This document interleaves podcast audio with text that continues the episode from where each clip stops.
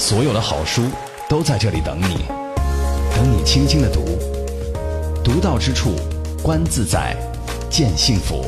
A good book is a good friend。你的私人电台书房，你的私人电台书房，南海轻阅读。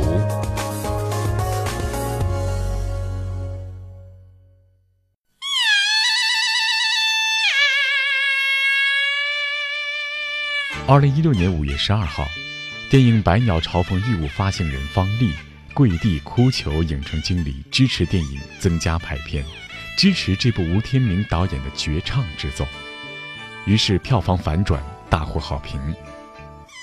电影原著小说发表于二零零九年的《当代》杂志，小说聚焦了贵州修文县农村一支民间唢呐乐班的际遇。描写了两代唢呐艺人以及唢呐这种民间艺术形式在现代化的挤压下正逐渐消亡的过程。这一素材来自小说作者肖江红成长的农村。百鸟朝凤从表层来看是写的吹唢呐，但从深层来看表现的是对中华民族优秀传统文化应持有的正确态度。如何对待本民族的优秀传统文化，其中包括根植于民众的民间文化，这是当前中国面临的一个严峻的课题。今日轻阅读邀请资深媒体人钟庆、北京藏凤网络 C E O 李雷一起探究艺术作品《百鸟朝凤》引发的一系列思考，正在播出。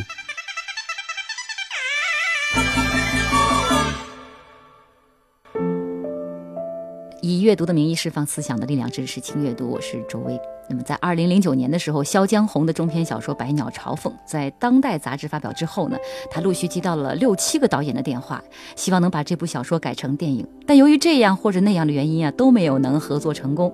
直到二零一零年的夏天，他接到了吴天明的电话，吴导在电话里表达了对这部小说的深爱和喜爱，说希望能够将它搬上银幕。接下来的事情大家都知道了，吴天明去世了，这部电影终于在二零一六年面世了，而面向观众的时候还发生了跪求排片这一事件。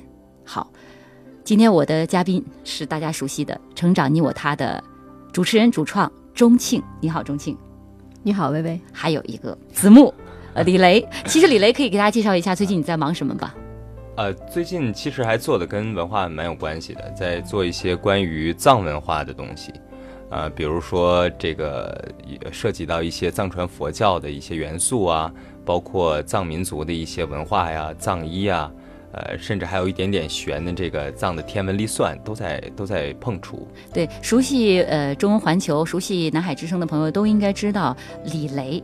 他曾经的播音名叫子木，他曾经是我们的共同的合作伙伴也好，同 事, 同事也好，搭档也好，但他现在呢摇身一变。其实你还是要给大家说明晰了你现在的身份是什么。就是过去一板砖下去能砸死、呃、砸到十个人的时候会砸到八个总经理，然后现在是一板砖下去砸十个人有九个都是 C E O。 呃，刚好不巧我现在也在用这个头衔呃，做事情啊，其实也是跟文化有关系的。哦，太好了，我们三个今天聊的文化 C E O 挺好，文化 C E O 好，这个名头比较好。好，今天我们就聊一聊《百鸟朝凤》。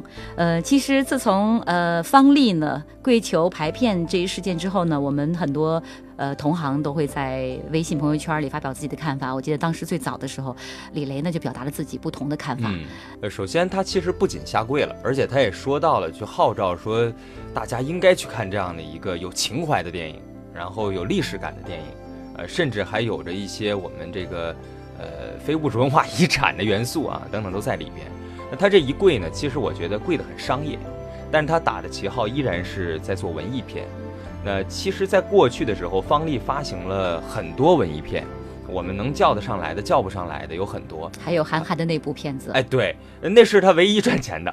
呃，所以呢他也说到了，在那部片子之后呢，他说我我再去这个投资文艺片的时候呢有了底气了。呃，以前过去的片子都在这个赔钱，比如说呃，包括他吸引了一些这个商业元素在里边。呃，以前佟大为和范冰冰演的《苹果》，啊、呃，那其实里边就后来因为限制级的镜头，因为没有分级嘛，所以就这个被下线了，不让播。在那之前，他还呃这个发行过很多文艺片，嗯，但是都不成功。嗯、那其实关于这一部《百鸟朝凤》，他的这一跪已经跪出了他过去二三十年的经验。就是他知道怎么去发文艺片，让大家把关注点和聚焦过来，呃，所以我觉得，呃，已经不能单纯的是为了这部影片他做了些什么，所以对于他的个人行为，我不予置评。那对于这部片子，我觉得可看，但没有到他贵的程度。嗯，对，呃，李雷其实把他的态度表达得非常鲜明，呃，我多说一句吧，方力其实呢也是帮助这部片子面向更多的观众，因为他投钱了。你想吴天明去世之后，这个片子一直没有上映，肯定是缺钱，于是方力呢做了这么一件大的事情。他当然也不是为了让自己的成本有所回归啊，他也希望大家对文艺片呢多加关注哈、啊。那钟庆呢，呃，作为一个教育节目主持人，肯定也会关注这些，包括方力下跪求排片的这个事情。嗯，我知道，嗯、我是在朋友圈里看到的。呃，看完了之后呢，我觉得我辨不清真伪，但至少是让我知道了这个事情。然后后来陆续就呃有几个朋友看看完了之后推荐说五星，哦，那好吧，因为这几个朋友是我信得过的，我我知道他们的品味，那么我也就去看了。嗯，看完之后呢，我看到钟庆在自己的呃微信上说了，他很感动，而且觉得挺好的。可见这一跪还是跪出了很多喜欢这部电影的观众啊。嗯，好在哪里？你当时觉得？呃，首先它是一个乡村题材的影片，乡村题材现在可能已经很少了吧，也就是什么爱乡村爱情等等这种呃有点幽默搞笑的。但实际上真正的乡村，因为我做教育节目，我是知道呃我们现在的文化正在远离乡村，乡村文化它的这种根已经快要呃。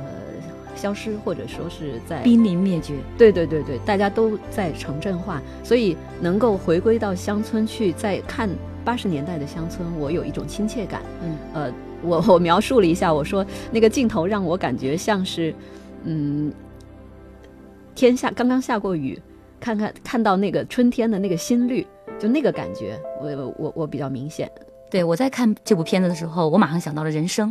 人生也是吴天明第一部让大家认识他的一个电影。对，李雷说自己没有看这部片子，但是你看过吴天明的其他片子吗？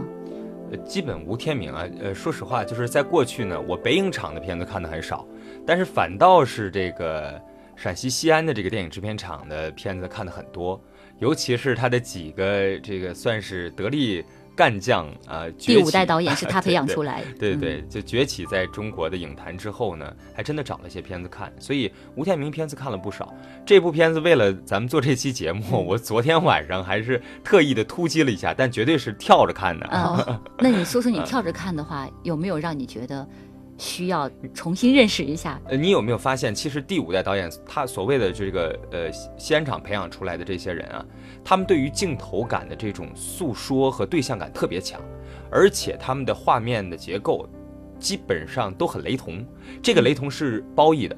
嗯，呃，他们对于那种就是每一个镜头的转折的语言用得非常的好，这就可能是因为心胸比较开阔，西北汉子，所以就是对于那种呃视觉上的冲击力很强。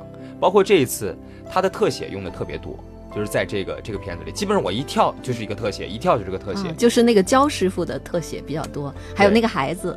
是，所以当一旦有特写的时候，而这个人物表现的张力不太差的时候，你会觉得特别有代入感。所以哪怕你没有在乡村生活过，我觉得这部影片至少能让我们看到乡村生活的一个侧面。而 且, 而且我觉得是八十年代的乡村，现在乡村已经不是这样了。呃，八十年代的乡村我不太清楚，现在的乡村我也没法记忆，就确实是去的很少。嗯，你说的对，乡村文化，呃，不是在远离我们，而是我们在远离乡村文化。对对，嗯，其实，在看这部电影的时候，我想到了吴天明最早的人生，然后以至于想到他的老井，是他的老井，他把张艺谋就捧到第一线上了，又想到他的变脸，一直到他这一部呃离世之后的一部大家认可的《百鸟朝凤》。我吴天明是一个守卫者啊，他是一个传统文化的一个守卫者。我觉得他是，其实说到他以前的片子，就是《人生》和《变脸》，我觉得这部片子基本上可以说是《人生》和《变脸》脸的一个复合。嗯，为什么呢？就是变脸它是一个传统技艺的一个传承，对吧？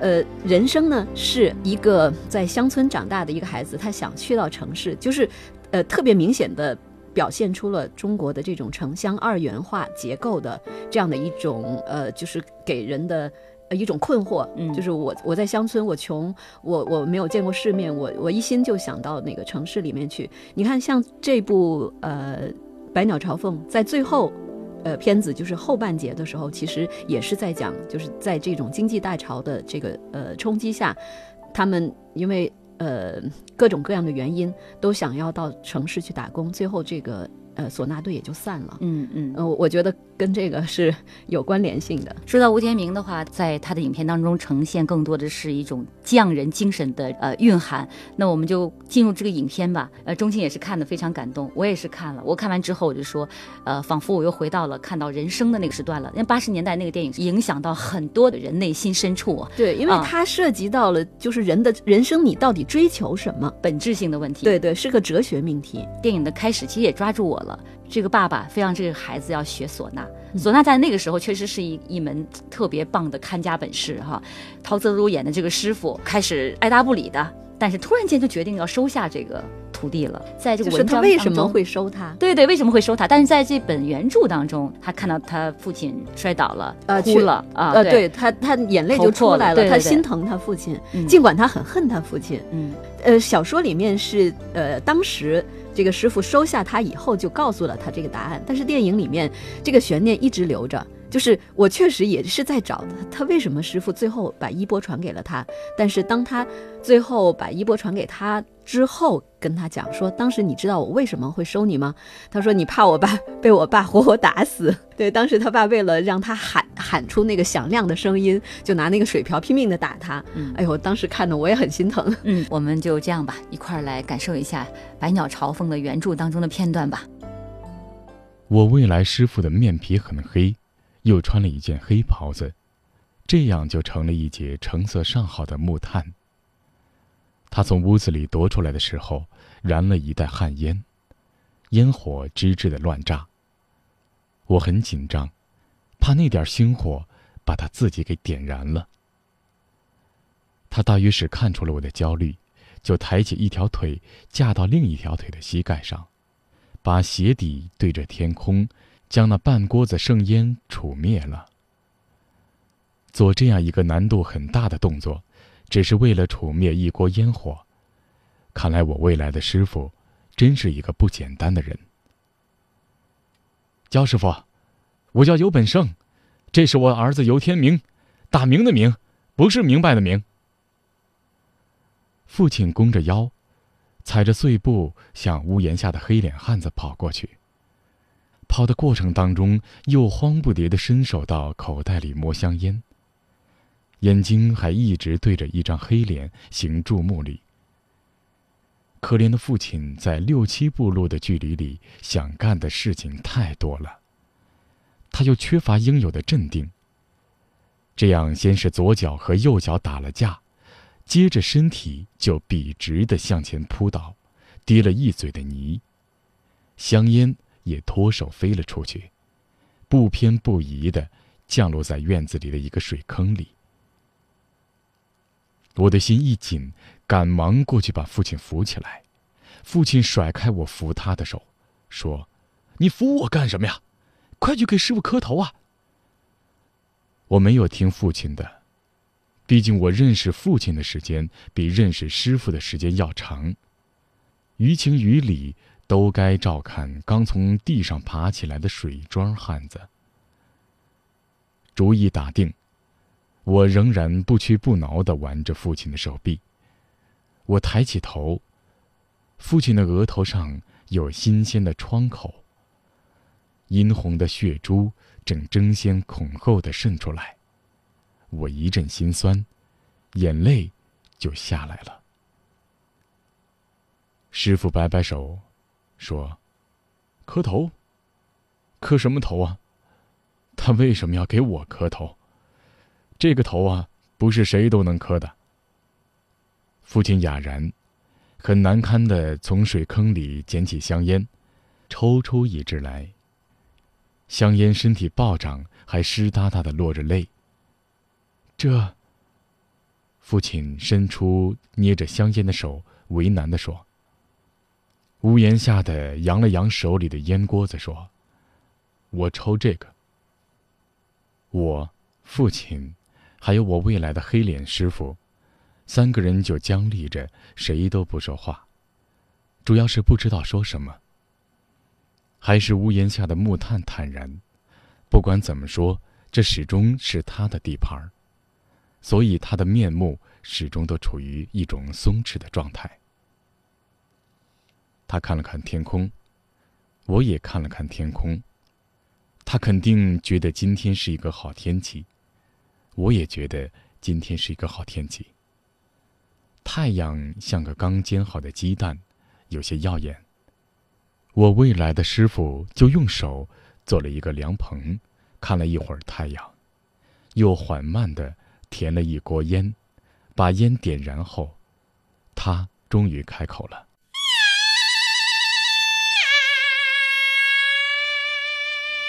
二零一六年五月十二号，电影《百鸟朝凤》义务发行人方丽跪地哭求影城经理支持电影增加排片，支持这部吴天明导演的绝唱之作。于是票房反转，大获好评。电影原著小说发表于二零零九年的《当代》杂志，小说聚焦了贵州修文县农村一支民间唢呐乐班的际遇。描写了两代唢呐艺人以及唢呐这种民间艺术形式在现代化的挤压下正逐渐消亡的过程。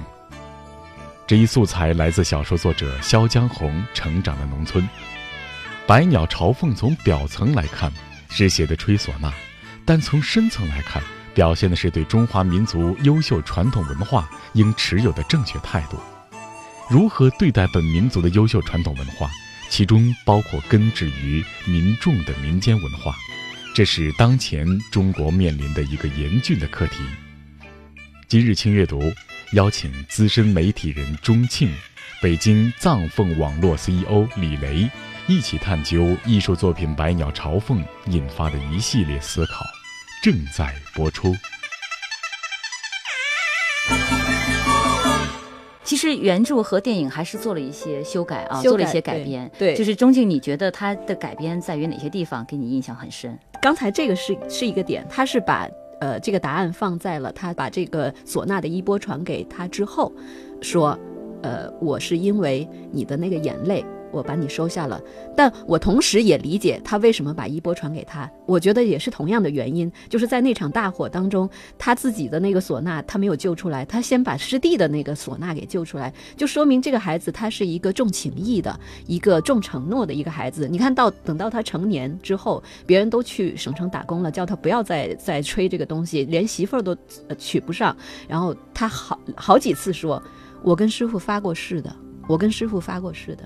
所以我觉得他表现的是一个做人的这方面的人性的东西。嗯，本来是他呃父亲变卖，就是卖了一头牛给他买这个乐器吧。对，他在电影里面就是他师傅卖了一头牛，还有最后其实去世的这个焦师傅，嗯，这个也有点改变。在原著里，在这个原著里面，嗯、焦师傅没有没有过世，其实是很形象的描写了他父亲是怎么过世的。因为父亲也是一个爱唢呐的一个人，他生病了，他要把那个牛卖掉，尽管穷，他还是希望他儿子能够呃传承这门技艺，呃，卖了牛。不是治病，而是要给他置办乐器。另外呢，他儿子说，你一辈子就想听这个《百鸟朝凤》，等你过世我给你吹《百鸟朝凤》。但是他父亲说，使不得使不得。就这个桥段呢，在电影里面是移到了这个焦师傅身上，也就是说是焦师傅从头到尾是一个非常完整的一个呃，一个人生的一个描述，就是他特别热爱这个东西，他拼了命要把这个东西传下去。对，钟庆的意思就是说，其实这个电影更加完美了，比起原著来讲，做了一些整合和调整。其实说到原著和根据原著改编成电影这样的现象，李雷，你是有些什么样自己的一些以前曾经的记忆？就是哪部原著改成电影，就电影特别的大放光彩？嗯，好像很难啊，因为因为我们都知道原著它可以洋洋洒洒，呃，预设埋伏，然后包袱，最后把这个坑填上。然后呢，把每一个人物都可以很丰满的写出来，用很小的、很琐碎的事情，几件甚至几十件事情去塑造一个人的性格，因为他的篇幅是不受限制的。可是电影呢，它要浓缩在咱们中国电影的审核制度是一百二十分钟，呃，最高是不许超过一百二十分钟的，应该是九十分钟到一百二十分钟之间。想想在这么短的时间内，需要浓浓缩一个一部精华出来，真的挺难的。所以电影导演不容易。呃，他们经常会把这个在原著里边的几个角色合并成一个，为的就要突出把他们的闪光点都集中的展现出来。而剧情方面呢，也一定是找那最主要的矛盾，然后拿出来亮给大家来看。其实在这部《百鸟朝凤》里边，我倒觉得吴天明，呃，这就已经是在这个行业内实在是摸爬滚打那么多年，而且还带出那么多的徒弟，嗯、所以这师傅的能力咱们可见一斑哈。所以呢，他在讲述这个故事的时候，我觉得至少我在这个跳看的过程当中，抓住两点，呃，至少是我的感受啊。嗯、第一点就是，呃，要做事先做人，也就是师傅收徒弟的原因。对、嗯。第二点呢，就是这个徒弟的性格，做人要有承诺。同时，我也在想。一份技艺的传承，首先要有敬畏之心。他其实在做承诺的时候，除了对师傅，还是对唢呐这门技艺。所以我觉得吴天明在表现这方面是没有问题的。而且我也在这部影片当中，呃，哪怕是点看，也完全接收到了他要传达的这个信息。嗯、所以这部片子，我倒个人觉得，我对这部片子的质量没有质疑。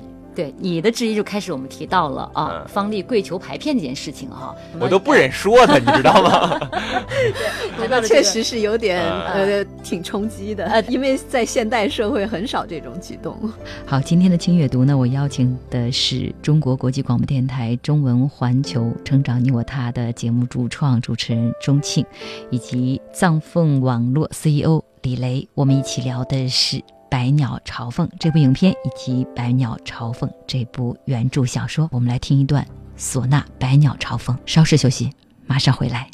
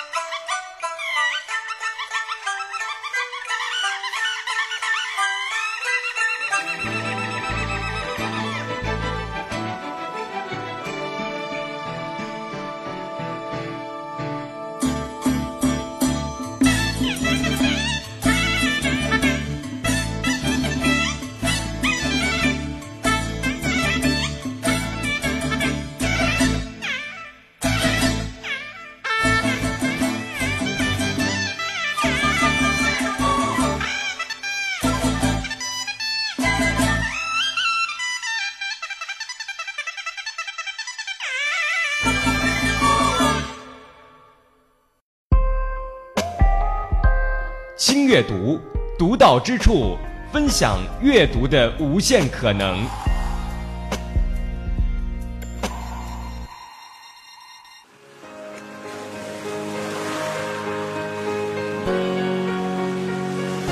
所有的好书都在这里等你，等你轻轻的读，读到之处，观自在，见幸福。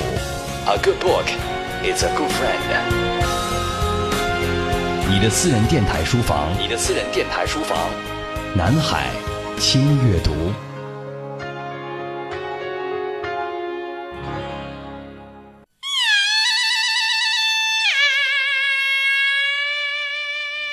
二零一六年五月十二号，电影《百鸟朝凤》义务发行人方丽跪地哭求影城经理支持电影增加排片，支持这部吴天明导演的绝唱之作。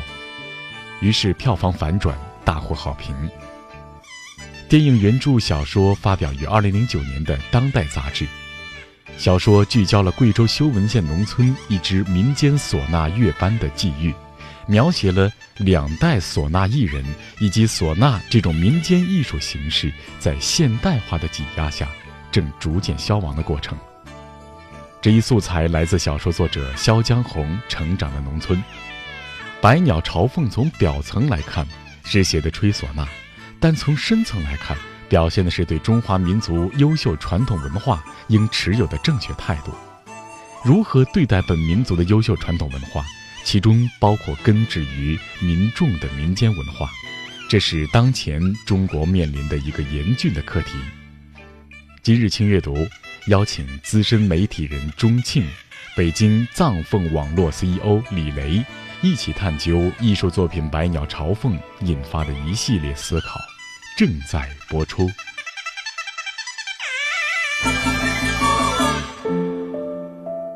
好，我们继续刚才的话题，就说到这个原著和电影哈。老舍有一部小说叫《断魂枪》啊，他其实描述的就是一个特别好的武功的一个传承人，他不想再传承下去了，因为会受到很多很多阻力。他说宁愿把这份武功，呃，埋藏在自己的灵魂里，也不愿意去被现实世界所瓦解哈、啊。谈到了这个非遗的问题啊，因为在影片当中我们看到最后、嗯、所谓的什么正副局长还是副正局长的那个、嗯、那个角色，其实很有调侃的感觉出现哈、啊，就说呃，唢呐要准备。呃，传承准备申请非遗。其实我们都知道，在二零零六年的时候，河南沁阳，就三点水那个沁阳和甘肃庆阳，他们那个唢呐的这个技艺被列为国家级的非物质文化遗产名录当中了。嗯，所以这个关于唢呐这个非遗的问题，其实我们也可以在这儿来聊一下。唢呐其实那个专家说有几种起源，嗯、有两种说是在中国起源的，但是更多人认可的是它是从波斯传过来的，它也不是中国本土的呃乐器，包括像我们认为很中国的琵琶也不是中国的乐器。所以我觉得就是当我们去传承一些传统技艺的时候，我们要去呃甄别呃哪些是我要传的，哪些是我需要创新需要改造的。你比如说像梅兰芳，你说它是传承京剧吗？它当然是在传承京剧，但是它在传承京剧的同时，它有很多的创新，所以它自己成为了大家。但是反观这部片子里面所描写的这个焦师傅，我觉得他是个悲剧性的人物。为什么呢？包括他选徒弟，没错，这个徒弟是非常非常的呃重承诺的，人品非常好的，但是他在教导他的过程当中，实际上是把他的创造性给压抑了。也就是说，当他长大了以后，他只能是依然是把他的这个师傅当做一个精神的支柱，就是如果没有他这个师傅的精神支柱，他不知道不知道该往哪走，他只知道哦，师傅拼了命的，我就是要保存这个东西。但是保存这个东西又是为什么呢？其实这个是精神上的一个东西，但精神上的东西是离不开创新和创造的。那么我觉得为什么说焦师傅是悲剧，是因为他只守成不创新。我觉得这个可能就是我们很多传统的东西不能够传下去的原因。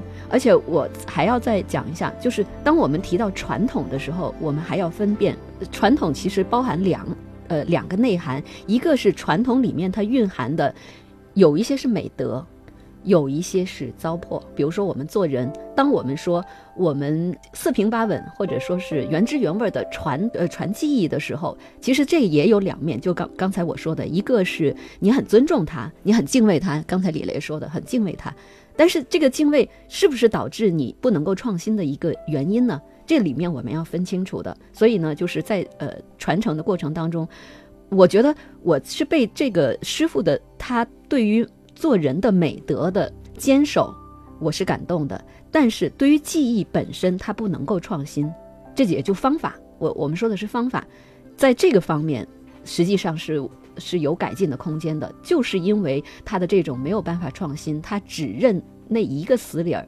所以呢，可能就是导致我们这个呃传统的技艺难以传承的一个重要的原因。对，在影片当中，在原著当中，你发现没有，唢呐在某一个时代，它已经成为西洋乐器的一个一个对立面 了, 对, 面了对、嗯，这电影呈现的特别清晰啊。在那一刻，呃，我不知道李雷有没有点看到那段啊？就你觉得唢呐这么一古老的一个技艺，在面临这样一个冲击的时候，嗯、你对这个问题怎么看？就刚才钟情也谈到了啊，关于传承应该一定要创新。对啊，因为你想、嗯，呃，即使是这个乐器，我刚才说的从波斯传过来的琵琶，嗯、还有这个唢呐，到了中国以后，其实像琵琶是有改造的，嗯，是吧？就跟跟呃本土的这个呃乐器进行了改呃结结合进行了改造，包括像在它的原产地波斯。波斯其实属于呃介于东西方之间，中东。呃，对，其实那个西方也受到了波斯文化的影响，嗯，但是西方他们在这个拿过来或者说是传过来以后，他们在乐器上进行了很多的改造，因为乐器不就是让人听着悦耳吗？所以呢，它的这个改造过程，你会看到现在现代的西洋乐器，嗯，他们在呃传承的过程当中不断的在创新，所以它一直流传到现在。刚才你说的那个对立，这个也是我觉得这部影片它它反映的很真实，对，是吧？就是他们觉得好像西洋冲击感特别强烈，啊，西洋乐器来了，好像，啊。好像跟我成了一个敌人，但实际上你会发现，我们去引进这个西洋乐器的时候，你也会发现其实根本就没有引进到精髓。那个那个乡村的乐队演西洋乐器也很土，对吗？我其实对于这个周薇问的这个问题啊，有三个看法，简单的说啊，第一点呢，首先我们要去追溯一下起源。所有的艺术形式最早的起源是用来人类和自己心目当中的神进行沟通的一种巫术，舞蹈、绘画、音乐，对，包括歌唱，嗯，对吧？跟宗教有关，没错。呃，所以他们希望用这种形式呢，让自己心目当中的神灵能够听到自己的诉说、呃祈求啊、呃、等等这样的一些夙愿。呃，现在的乐器，你比如说吉他，嗯。他一定没参与过刚才我说到那些事儿，就是向天祈愿什么的，他是后来人为了取悦人而创造出来的一种乐器，对，和为了取悦神创造出来的乐器，他们在这个呃出发点上好像就已经不在一个档次上面了。当然我是一个唯物论者啊，至少目前看来。我关键你现在改行，嗯，那个行业已经让你深深的意识到了这么多的话题，哎，所以我我觉得呃西洋乐器也好哈，我们一提到西洋就是因为它发达，因为它工业的发达带领着它的整个的艺术形态啊、经济啊等等啊物质上的一些发达，可是不见得都是好的。你比如说我拿个人自己来举例哈，我在三十岁以前你让我坐下来听十分钟的京剧，我估计我能疯。但是过了三十岁之后，我自己找京剧去听，然后我跑到天津，周末啊，呃，带着我爱人呢，我跑到天津去听这个段子，听相声，这个是我一直的爱好。听评书，听大鼓，然后跑到河南去听坠子，坠子你根本听不懂，尤其舞坠子一唱起来之后，你根本听不懂。哎，我能听得进去了。你现在对这个感兴趣了？乐器这块呢也是一样的。嗯，过去你让我听唢呐，我觉得我。最早是在电影里边或电视剧里边看到红白喜事用唢呐，它是一个功能性的这个乐器，对吧？你说要单纯的给我来一段十分钟的唢呐，我估计也能听吐。但是现在不一样，我的意思想说什么，西洋音乐也好，它也好，不用去对比。呃，至于说传承这件事情，一定不是全民的，它毕竟是少数人的，包括在西方也一样。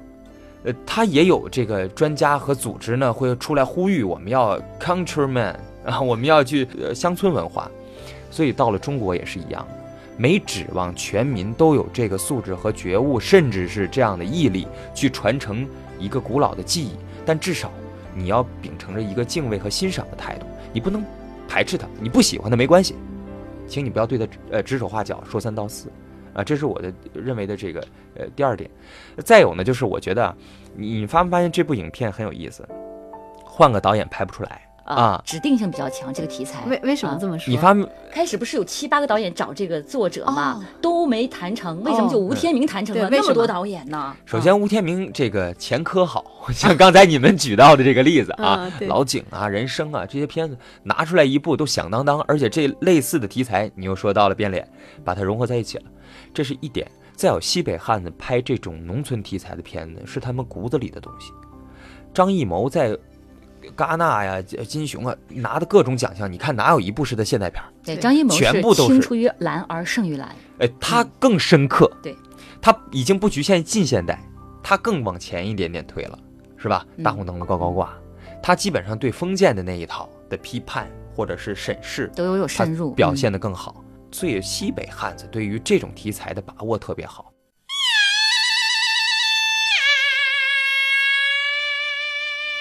二零一六年五月十二号，电影《百鸟朝凤》义务发行人方丽跪地哭求影城经理支持电影增加排片，支持这部吴天明导演的绝唱之作。于是票房反转，大获好评。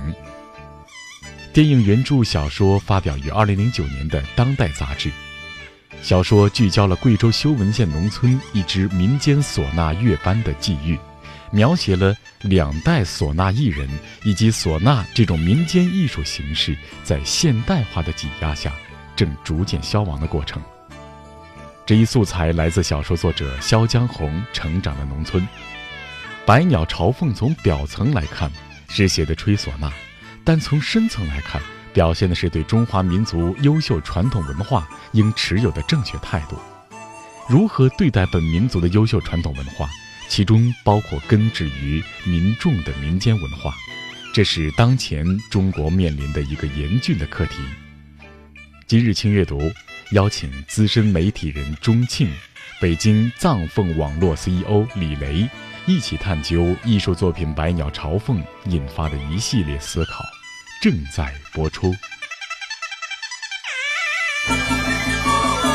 好，我们把话说回来啊，就回到这个电影上，回到最初我们为什么要看这部电影啊？因为有方力下跪排片这么一件事情啊。嗯、其实有一句俗话说"男儿膝下有黄金"啊，你这个话多有意思，"男儿膝下有黄金"，这说明这个跪是多么尊严的事情哈、啊。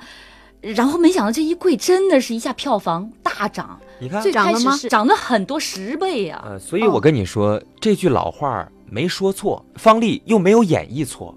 男儿膝下有黄金，这一跪两千多万啊，还不算黄金啊！关键是它本身那个东西好，我我真是看到了，我朋友圈里有人推荐了我才去看的。他那一跪只是让我知道这个电影。嗯但是真正让我看的是朋友的推荐。我明白了，你就觉得如果这东西不好的话，方力他也不会用这种极致的办法来做这件事情。我是觉得他即使跪了也没有用，如果是不好的话。嗯、对，但是此行为真的是不能模仿。不过话说回来，曾经有这么一个往事，当年吴天明当戏影厂的厂长的时候，嗯、有一部片子他们要选导演，有个老导演啊就跪下来求他说："这个片子让我来、嗯、来导吧。"吴天明反跪。也跪下来说，我们要把这个机会留给更加年轻的导演。曾经有这样的事情，我不知道方力来做这件事情有没有来做这么一个对应感哈、啊。但是我说说我的感觉哈、啊。第一，方力如果不跪求排片，可能我也不会去看这部电影，这是第一。第二，方力他还是有一定的自己的特色的一个人，那么他就敢保证，我就跪下来让大家都去看，一定说这是个好东西。你这一跪不要紧，这跪的人心软了，你知道，心这一软就去看吧。这一看没想到又是一个能够打动很多人的片子。比方你李雷，你说了你不同意方力这样来来求排片啊，但是你至少看了这部片电影之后，点看之后，你也觉得电影是可圈可点之处，对吧？嗯、这个方力啊，他不仅跪了，他还说了，说这个号召所有影院的经理，排片是影院经理做的、嗯、啊，说号召影院经理，全全年五十几个周末，你能分给我一个周末吗？说的这个多可怜，嗯、是吧？嗯，所以他的这一跪和他的说辞，只能打动什么呢？我觉得我看到过一篇评论说的特别好，只能打动那些情怀癌。他的这一跪啊，和他那个说辞啊，我觉得他其实是在。作为一个就揣着明白当糊涂的这么一个做法，所以我特别的瞧不上。一个行当有一个行当的规矩，呃，这个规矩是为了保证大多数人利益的。当你要去说啊，你全年五十几个周末，你给我分一个周末，凭什么？规则是什么？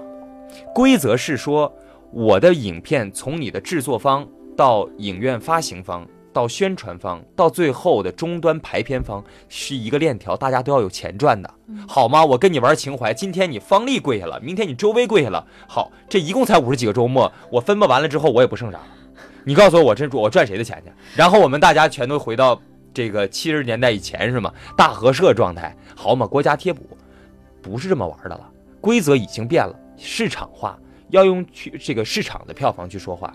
至于你们刚才说到了，说他片子好，所以说大家才会去看，呃，这个这个他这贵呢也没白贵，然后才会有后续的口碑，十传百，对口碑的传播，对吧？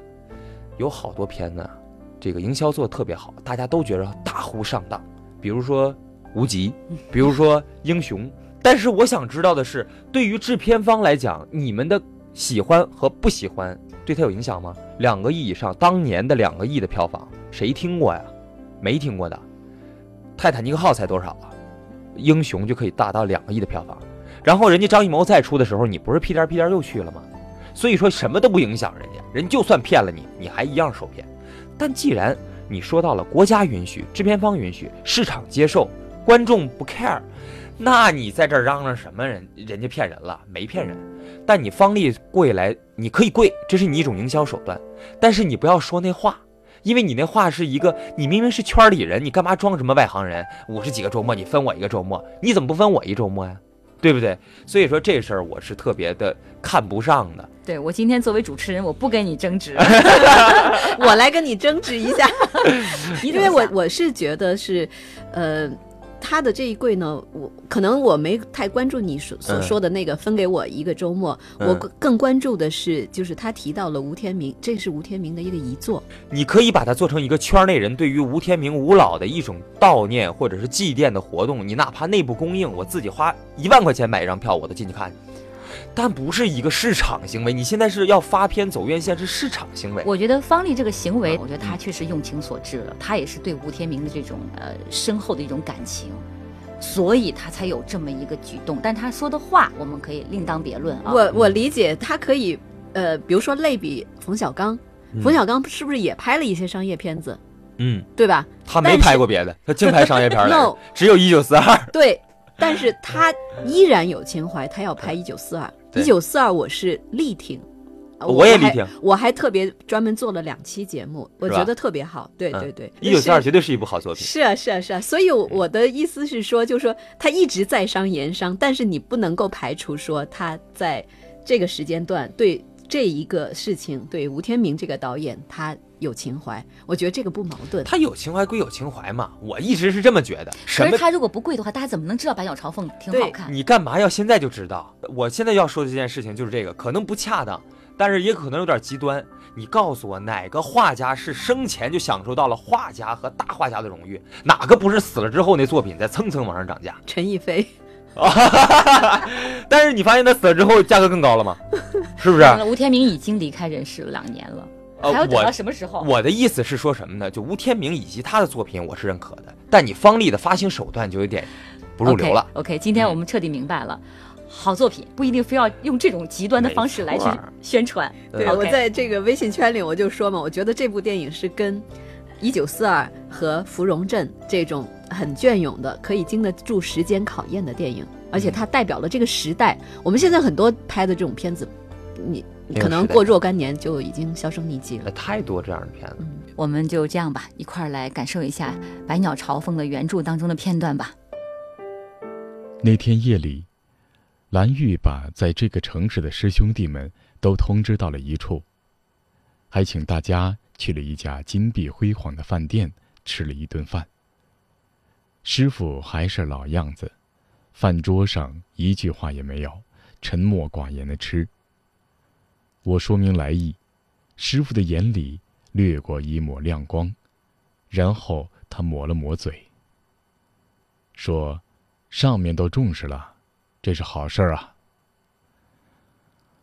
好多年没摸那玩意儿了。”二师兄感叹说：“我从包裹里取出来一只唢呐，递给二师兄，说：试试。”二师兄把唢呐接过去，端平，刚把哨管放在嘴里，他的眼神蓦然黯淡。然后他举起右手，我看见我在木材厂打工的二师兄中指齐根没有了。哎，让锯母鸡给吃掉了。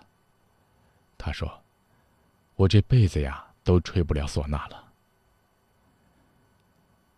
在水泥厂负责卸货的四师兄接过唢呐，说，我试试。他的架子还在，像模像样的摆好姿势。唢呐在他的嘴里没有想象和期待中的嘹亮，只闷哼了一声，就痛苦地停滞了。他抽出唢呐，吐出一口浓痰。我看见地上的浓痰有水泥一样的颜色。别回去了，留下来吧。蓝玉看着我说。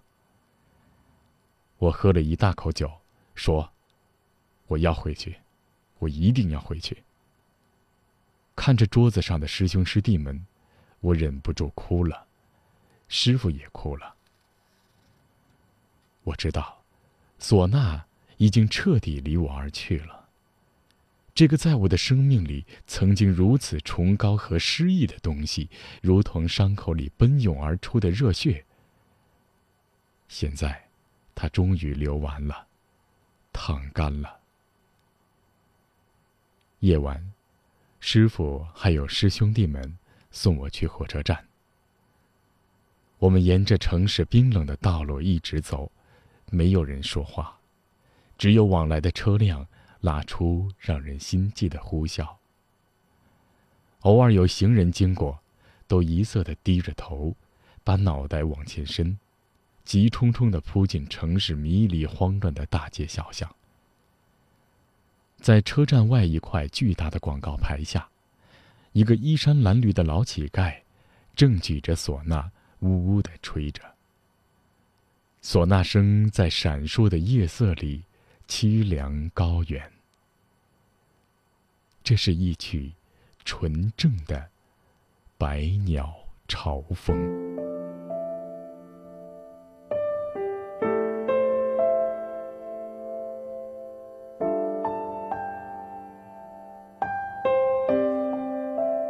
我为什么被他打动？我是觉得就是刚才我说的，最关键他的重点在于做人美德的这方面上，你看，所以我为什么说想到那个入殓师，嗯、就是呃查村长那个、嗯、那个丧礼上说的那那个话，嗯、他他那些孩子不是说，我钱不是问题，你还你给我爹吹一个百鸟朝凤吧，嗯，那个焦师傅摇摇头说不行，嗯，这不是钱的问题，嗯，是吧？所以我是觉得这个焦师傅呢，他确实是在呃人性的这方面，我觉得他是有很多美德的，这个可能打动我。哎。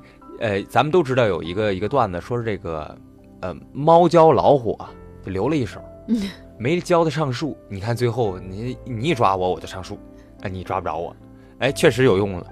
所以在，呃，这个自古至今中国人传承上呢，基本上都采取留一手，所以这个技艺啊，对，就总会砍掉一点，砍掉一点，砍掉一点。而且你看这部影片里面呢，说到的这个师傅和徒弟的关系啊，啊，虽然我认可了你做人，我收了你当徒弟了。他为什么不愿意让徒弟去创新？你看，一旦有了这个说，哎，我能不能这么吹的时候，他会说你不可以去去那样。我是觉得是人性的原因，就是所有的师傅都是这样。我们设身处地想想，你这还没学会，你要创新，你创什么新？你创新，好好的，我才是大师。嗯、那个在朋友圈里面的那个点评里面也提到了很重要的一点，这就是我们中国教育的一个我们传统教育方式的一个糟点，就是说你得听我的。我是师父，你得在我面前呃跪拜。你看和西方的这个就是师徒关系它是不一样的，嗯、呃，我们的这种传统的师徒关系需要有一个更大的一种对人性的尊重，才有可能说改变这种状态。其实我觉得吴天明啊，他妙就妙在他用这样的一种呈现的方式让大家去思考。对。这个人活到一到一定的份儿上的时候，他看问题和他所要去跟你传达一个一件事情的时候，他真的不会用那种小年轻的那种粗浅的方式，对，特别简单粗暴的方式。哎，我爱你，不他不说润物细无声。对对对对，我觉得吴天明的最牛的一点就是，我把这个真实呈现在你面前，呈现了之后，我们就有这么多的话题可以去思考，嗯嗯嗯、对吧？如果没有它的这个载体的话，其实我们不会去想这个问题。好的，今天非常感谢钟庆、李雷。因为百鸟朝凤，我们聊了这么多内容，我觉得我们还是用一句话跟我们的听友分享，就是好的东西真是值得推敲，也值得我们这样去聊它、嗯、去品味它，去感受它。今天的轻阅读就是这样，感谢各位，再见，拜拜，谢谢。